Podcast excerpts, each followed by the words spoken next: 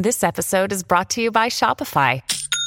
Forget the frustration of picking commerce platforms when you switch your business to Shopify, the global commerce platform that supercharges your selling wherever you sell. With Shopify, you'll harness the same intuitive features, trusted apps, and powerful analytics used by the world's leading brands. Sign up today for your $1 per month trial period at shopify.com slash tech, all lowercase. That's shopify.com slash tech.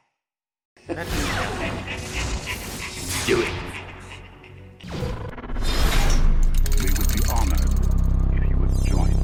Towards the end of the Clone Wars on Mygeeto, Ki-Adi-Mundi leads a charge across a bridge when Order 66 is given and his own troops execute the Cerean Jedi in a barrage of blaster fire, as we saw in Revenge of the Sith. If you've seen some of my Vader comic videos, you know that after Order 66, the Empire confiscates thousands of Jedi lightsabers and had them incinerated, including Yoda's. But what about Ki-Adi-Mundi's? Well, sometime after his death, Jabba the Hutt sent our favorite Rodian bounty hunter, Greedo, to Mygeeto to kidnap a vice chairman from the intergalactic banking clan. This guy was waging war with the Hutts in order to get access to their smuggling routes. In addition to dealing with the competition, Greedo was also instructed to retrieve the vice chairman's Givin assistant. You know, the white skinned, hairless skeleton looking species. Anyway, the Givins are renowned for their incredible mathematical genius, but in addition to that natural trait, this particular one was also cybernetically enhanced, giving him incredible code breaking abilities as well as allowing his brain to sync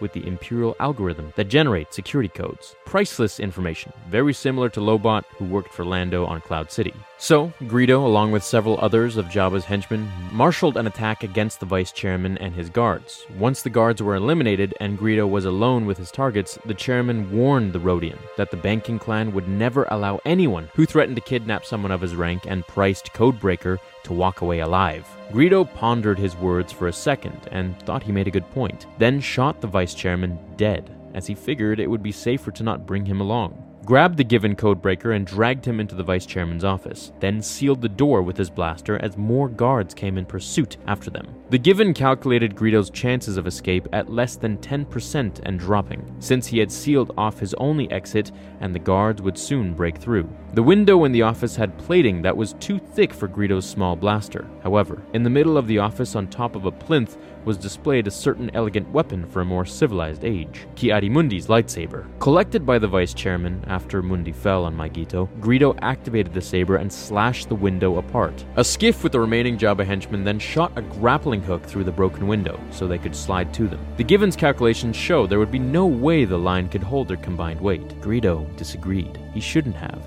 As the line snapped and the codebreaker plummeted to his death, his last words, I informed you! Greedo is mortified. What will Jabba do to him? Well, soon enough, we are on Tatooine where Jabba is not too pleased to say the least. The Hutt is about to activate his trapdoor to make Greedo rancor fodder once and for all, when the bounty hunter offers him the lightsaber. But Jabba couldn't care less about the Jedi trinket. And just as it looks like this is the end for the Rodian, the infamous Ithorian antiquities dealer of rare relics and items, Doc Ondar steps forward. Now, we've seen him in Clone Wars, and he's also part of Disney's theme park at Galaxy's Edge. He buys the lightsaber for an excessive enough price to appease Jabba's wrath, saving Greedo's life for now. Ki-Adi-Mundi's lightsaber would then end up with Doc Ondar on the planet Batuu for decades, surviving long after its great wielder fell in battle and betrayal, outlasting the fall of the Republic, the rise and eventual fall of the Empire, and now, with the First Order, it still remains. What will be its next chapter? Will Rey find it someday and give it to a new Jedi Padawan? Or whatever the equivalent of the Jedi will be after Episode 9, if you think the theory that the rise of Skywalker could mean that the rise of a new order of Force users is going to be brought about. But they are no longer called Jedi or Sith, but perhaps more of a merger between the two, more like a gray, and maybe they're called Skywalkers. I don't know. Will Kylo find it?